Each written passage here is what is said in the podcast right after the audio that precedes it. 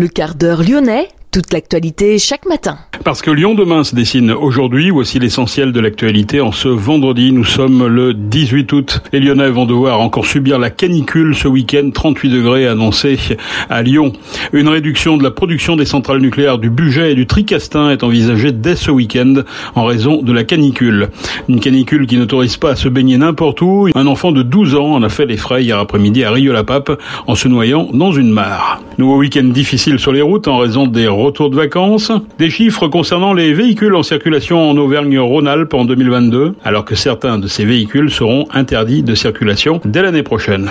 Un focus dans cette édition sur le groupe lyonnais CIPAG qui a investi ces dernières années dans plusieurs projets immobiliers, en particulier pour la réhabilitation de friches comportant des bâtiments historiques, avec notamment des projets aux performances énergétiques exemplaires. Le spectacle de Dieudonné sous bracelet, prévu à Lyon demain samedi, est officiellement interdit. Lyon demain, le quart d'heure lyonnais, toute l'actualité chaque matin Gérald de Bouchon. Bonjour à toutes, bonjour à tous. Les Lyonnais vont encore devoir subir la canicule ce week-end et une bonne partie de la semaine prochaine. 38 degrés annoncés pour vendredi, samedi, dimanche à Lyon et jusqu'à 40 degrés la semaine prochaine. La chaleur descend jusque dans le métro. Toutes les rames de tramway ainsi que 99% des bus sont bien équipés de climatisation, mais ce n'est pas le cas pour le métro, sauf le métro B. Le sol à offrir une ventilation réfrigérée. Pour les lignes A, C et D, sachez que ce système ne sera pas installé avant une dizaine d'années lorsque le matériel matériel roulant sera renouvelé à l'horizon 2035 pour les lignes A et C, 2037 pour la ligne D. La plupart des métros en France ne sont pas climatisés, sauf Lille et environ la moitié du métro parisien. Une réduction de la production des centrales nucléaires du budget de Tricastin envisagée dès ce week-end en raison de la canicule. Une réduction d'activité indispensable pour respecter les limites de rejet thermique imposées à budget. Deux des quatre réacteurs de la centrale sont refroidis grâce aux eaux du Rhône.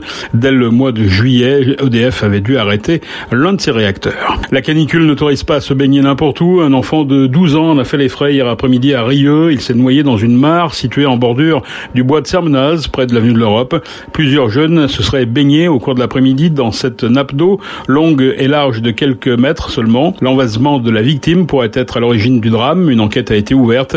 Le maire de la commune, Alexandre Vincendès, s'est rendu sur les lieux pour présenter ses condoléances à la famille et faire part de sa profonde émotion. Le Grand Lyon avait récemment fait des travaux pour aménager et agrandir cette mare située dans un espace naturel sensible. La baignade y est en théorie interdite. Des barrières bloquent normalement l'accès au bassin, mais l'une d'entre elles avait été enlevée ces derniers jours. Lyon demain, un site internet, du son, de l'image, un média complet pour les Lyonnais qui font avancer la ville. Un nouveau week-end difficile sur les routes pour les retours de vacances. La circulation restera difficile demain samedi de 7h à 16h. Il est conseillé d'éviter la 7 entre Lyon et Orange de 12h à 18h. Dimanche, privilégiez vos déplacements avant 13h ou après 21h. Les taches oranges aperçues sur les eaux du Grand Large mercredi avaient pour origine une fuite d'huile biodégradable issue de la cassure d'un élément du bateau Focardeur. Cette fuite d'environ 20 à 25 litres d'huile biodégradable produit aucun dégât ni sur la faune ni sur la flore. Le service des données et études statistiques du ministère de la Transition énergétique a publié sa dernière étude détaillée des véhicules en circulation en Auvergne-Rhône-Alpes en 2022. Les véhicules particuliers, un peu plus de 672 000, sont majoritairement des critères 1 pour 34% et des critères 2 pour 36%. Il resterait un peu plus de 6 000 véhicules critères 5 dans la métropole. Ils sont déjà interdits de circulation et de stationner dans la ZFE officielle à l'inverse, 73% des véhicules sont déjà classés E1 ou 2 sur le territoire métropolitain. 93% du parc à Limonest, dans les quartiers les moins favorisés que cette part de véhicules est la plus faible. Saint-Fond, Vénissieux ou encore Vaux-en-Velin autour de 65%, mais aussi Givors, seulement 55% de véhicules classés E1 ou 2. Les véhicules critères 4 interdits dans moins de 5 mois, donc en 2024, sont peu nombreux, 5,6%. Beaucoup plus de voitures classées 3, plus de 134 000 sont encore en circulation et ne pourront plus entrer dans la ZFE en 2025 si les chiffres devaient en rester là. Mais on sait que le parc est en perpétuel renouvellement. La métropole a mis en place de nombreuses incitations pour accélérer cette mutation. Lyon demain, média agitateur d'idées. Le groupe lyonnais CIPAG a investi ces dernières années dans plusieurs projets immobiliers, en particulier pour la réhabilitation de friches comportant des bâtiments historiques. Un des derniers projets Zadigacité dans la partie sud de Confluence. L'ancien garage du marché-gare a ainsi été transformé en espace à performance énergétique exemplaire, un atelier de transformation urbaine, un lieu d'échange autour des thèmes comme l'énergie, l'écomobilité, la construction durable ou encore les relations intergénérationnelles.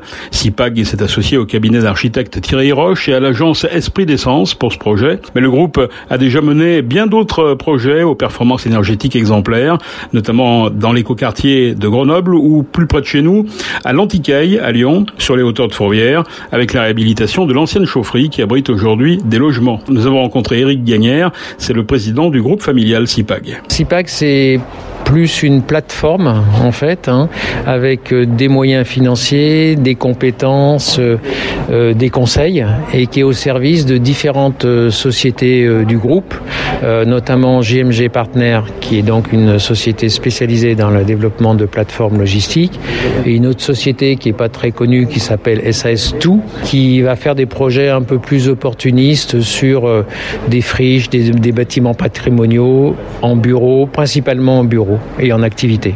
Quelles sont vos principales réalisations à Lyon Parce que vous avez déjà un, actif à Lyon. Hein? Oui, donc à Lyon, on a réalisé déjà un immeuble rue, rue Vendôme qui est une restructuration, surélévation. En fait, c'est un immeuble où on a exploité les, la loi du flot à l'époque au maximum. Hein, voilà. Euh, on a fait la chaufferie de l'Anticaille. On a un projet qui va arriver euh, dans le sixième où on va essayer de faire euh, une surélévation un peu emblématique. Hein, voilà. Et puis après, on a tous nos projets logistiques, mais là qui sont plutôt autour de Lyon, l'île d'Abo, la plaine de l'Ain, l'aéroport, etc. Avec à chaque fois une approche environnementale particulière, hein, une approche environnementale importante pour des, lieux qui, au départ, on pense qu'une zone de logistique, c'est pas fait forcément pour avoir de la nature. Alors sur la, zone logistique, euh, le sujet c'est c'est de faire accepter euh, ces gros immeubles hein, qui peuvent aller de 10 000 à 100 000 mètres carrés, ce qui est très très important. Hein. Et donc là, l'intégration, le paysage, euh, l'organisation du site est extrêmement importante pour que ces bâtiments soient acceptés et après offrent un cadre de vie aussi intéressant parce qu'il y a aussi beaucoup d'employés dans ces immeubles-là. Quoi, hein. Comment vous les traitez alors ces lieux? Alors il y, a, beaucoup de sujets déjà réglementaires, hein, ça qui est, qui est très lourd. Euh, des sujets réglementaires aussi sur tous les aspects faune-flore, espèces protégées, compensation agricole. Donc il y a beaucoup, beaucoup de réglementaires qui est déjà extrêmement contraignant, qui suffirait presque à répondre à toutes les questions. Euh, ce qu'on amène en plus, c'est le cadre de vie, c'est l'agrément, c'est les plantations, euh, c'est le problème d'eau, les bassins, etc., qui font qu'on a finalement des, bâtiments dans des environnements extrêmement intéressants. Avec des cas concrets de, de faune, par exemple, qui revient ah oui, oui. Alors, euh, ce qu'on fait, en fait, maintenant, on fait un état du terrain avant. Euh, ça, c'est réglementaire. Hein, euh, et on fait maintenant, ça, c'est pas du tout réglementaire, un état du terrain deux, deux ans, trois ans, quatre ans après. Et là, on voit et on est surpris hein, de ce qu'on peut créer comme nouvelles espèces, enfin, amener comme nouvelles espèces, également des espèces protégées, une, une flore qui peut être très intéressante. Et ça, c'est un, une conception de paysage d'écologues, mais ça marche et moi je m'aperçois que la nature reprend très très vite en fait. Hein. Une de vos dernières réalisations, c'est ici à Lyon, à, Confluence. C'est un ancien euh, garage euh, de l'ancien marché-gare. Euh, qu'est-ce qui vous fait craquer sur un bâtiment qui, à première vue, n'est pas très attirant hein? Ce qui m'a vraiment plu, c'est le site. Bon, moi je suis à la base, je suis promoteur, donc le site, c'est le site. Hein. Donc le site et le devenir du site qui m'a intéressé. le projet de Thierry Roche de ce bâtiment démonstrateur. Donc un, un, bâtiment démonstrateur dans un site en devenir pour un investisseur, bah, on a quasiment tout. Hein. Euh, voilà, donc c'est ça qui c'est ça qui m'a plu. Et puis un peu le, travail d'équipe et puis un peu l'aventure parce que ça reste quand même une, aventure. Quoi. Un coup de cœur qui en plus s'accompagne d'une installation de nos équipes en l'occurrence sur place. Hein. Exactement. Donc on met deux filiales, GMG Partner pour la partie logistique et euh, la société Tout pour tout ce qui est euh, euh, logement, bureau, mais euh, pas du tout. C'est pas une production comme un promoteur secteur classique euh, où on va faire 200 logements par an, c'est pas ça le sujet. Le sujet, c'est chaque fois un beau projet, un intérêt, une expérience, voilà, c'est ça. Les bâtiments historiques comme celui-ci vous intéressent en particulier? Oui, bien sûr. Alors, il y a tout un sujet qui va arriver et ça, pour nous, c'est vraiment la référence. C'est tout le sujet des friches, hein, où bah, là, on démontre qu'on sait faire des choses intéressantes dans une friche en co-construction avec une ville. Et ça, c'est très intéressant. Et il y a des sujets de partout. Quoi. Ces dernières années, on avait beaucoup parlé d'urbanisme transitoire. Euh, cet urbanisme, il peut, euh, on peut maintenir quand même des bâtiments aujourd'hui et éviter de démolir pour. Euh, ah bah bien sûr, hein, oui, oui, on peut maintenir des bâtiments. Alors le problème, ça demande beaucoup d'ingénierie parce que c'est beaucoup plus compliqué de faire un bâtiment comme ça que de faire un bâtiment d'activité classique. Ça a quand même un coût. Hein. Donc il faut aussi que le vendeur du, terrain, si c'est la ville, bah, prenne en compte un peu ce surcoût qui est, qui est évident. Hein. C'est assez sûr que l'ancien réhabilité coûte beaucoup plus cher que, que du neuf. Mais bon, le résultat est aussi euh, différent. Quoi. Votre réalisation à laquelle vous êtes le plus attaché? On oublie tous les mauvais souvenirs, bien sûr, hein, donc il reste le bon. Et c'est vrai qu'un bâtiment comme la chaufferie, euh, tous les jours, c'est c'est bien tous les jours. Quoi, hein.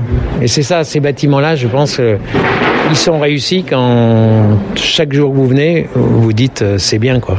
Un sacré pari, parce que d'une part, il était question euh, de la détruire à un moment, je crois. Et puis ensuite, c'est pas forcément un, bâtiment qui était beau au départ. Ah bah la chaufferie, c'est un peu pareil, c'est le site. Hein. C'est-à-dire que le site est tellement extraordinaire. oui, d'ailleurs, pour être honnête, quand moi j'ai acheté la chaufferie, j'avais aucune idée de ce que j'allais faire dedans. Mais le site, enfin, j'allais pour un Lyonnais d'être au-dessus de Lyon, devant le théâtre gallo-romain sous Fourvière, c'est une fois dans la vie, ça. Hein. Donc, moi, je l'ai acheté, et puis après, on s'est posé plein, plein de questions. Et finalement, c'est c'est très bien, quoi. Voilà, donc il n'y a, a, pas de regret, quoi. Hein. C'est surtout grâce au travail des architectes euh, qu'on arrive à comprendre la valeur patrimoniale et à la mettre en valeur aux yeux des gens qui passent devant et, et qui apprécient maintenant le bâtiment, alors qu'ils ne le voyaient pas avant. Alors, rappelez-nous peut-être euh, euh, l'histoire de, la chaufferie de l'Anticaille, comment ça s'est réalisé? C'est un bâtiment qui date de 1955, qui permettait de chauffer les autres bâtiments de l'hôpital de l'Anticaille, qui est tout le site autour de la chaufferie. Donc c'est un des derniers bâtiments à avoir été euh, désaffecté et donc un des derniers à avoir été rénové une fois le, site fait. Et euh, donc 50 euh, ans plus tard, voilà, le, projet a, pris forme pour en faire un projet mixte voilà, d'habitation et de bureaux. Comment on traite un bâtiment comme ça, un cube, même s'il est sur la colline de Fourvière L'avantage des, bâtiments patrimoniaux et des architectes qui les ont faits, comme la chaufferie ou, ou ici les Adigacité, Là, en l'occurrence, c'est un architecte lyonnais qui s'appelle Pierre Bourdext. Et dans ces deux bâtiments, on a reconnu une trame et une trame architecturale qui permettait de faire euh, énormément de choses différentes. Donc les projets, comme l'a expliqué Thierry, sont passés par plusieurs phases. D'abord tout logement, après mm, programme mixte, espace tout ouvert ou plus cloisonné, etc. Donc grâce à une trame intéressante, on peut tout faire. Éric Gagnère, président du groupe familial CIPAG. Les funérailles de Véronique Trier-Lenoir, députée européenne Renaissance et cancérologue aux Hospices civils de Lyon, décédée le 9 août dernier. Des personnalités politiques ont pris place dans l'Assemblée hier à la primatiale Saint-Jean, dont le ministre du Travail Olivier Dussault, représentant le gouvernement, également l'ancienne présidente de région Anne-Marie Comparini ou encore l'ancien maire de Lyon Georges Kepenekian, mais surtout des personnels des HCL. L'Assemblée comptait également de nombreux chercheurs du centre Léon Bérard. On apprend aussi le décès d'Huguette Faz, adjointe aux cultures à Mézieux à l'âge de 67 ans. Figure du monde associatif, Huguette Faz avait rejoint l'équipe de Christophe Quignou lors des dernières élections municipales de 2020. Ces obsèques auront lieu jeudi prochain à 14h45 à l'église Saint-Sébastien de Mézieux. Le spectacle de Dieudonné sous bracelet, prévu à Lyon demain samedi, est officiellement interdit face au risque de troubles à l'ordre public. C'est ce qu'a annoncé la ville de Lyon dans un communiqué commun avec la préfecture. Fabienne Bussiot, la préfète du Rhône, déclare appuyer pleinement la décision du maire de Lyon d'interdire la venue de l'humoriste. Le CRIF avait demandé au maire et à la préfète d'empêcher Dieudonné de se produire à Lyon. La préfecture invite les maires des autres communes du département à prendre les mêmes dispositions si l'humoriste venait à s'installer sur une commune de la périphérie Enfin, un mot de sport. Bamba et Tao Fifenoa, les deux piliers internationaux, sont bien présents dans le groupe lyonnais qui affrontera le Toulon samedi à 18h10 à Gerland. C'est la première journée du top 14 pour le Loup. Tafili et Regard, tous deux touchés au mollet la semaine dernière, sont également dans le groupe. C'est la fin de ce quart d'heure lyonnais. Merci de l'avoir suivi. On se retrouve naturellement lundi pour une prochaine édition. Je vous souhaite de passer une excellente journée, un excellent week-end et restez au frais.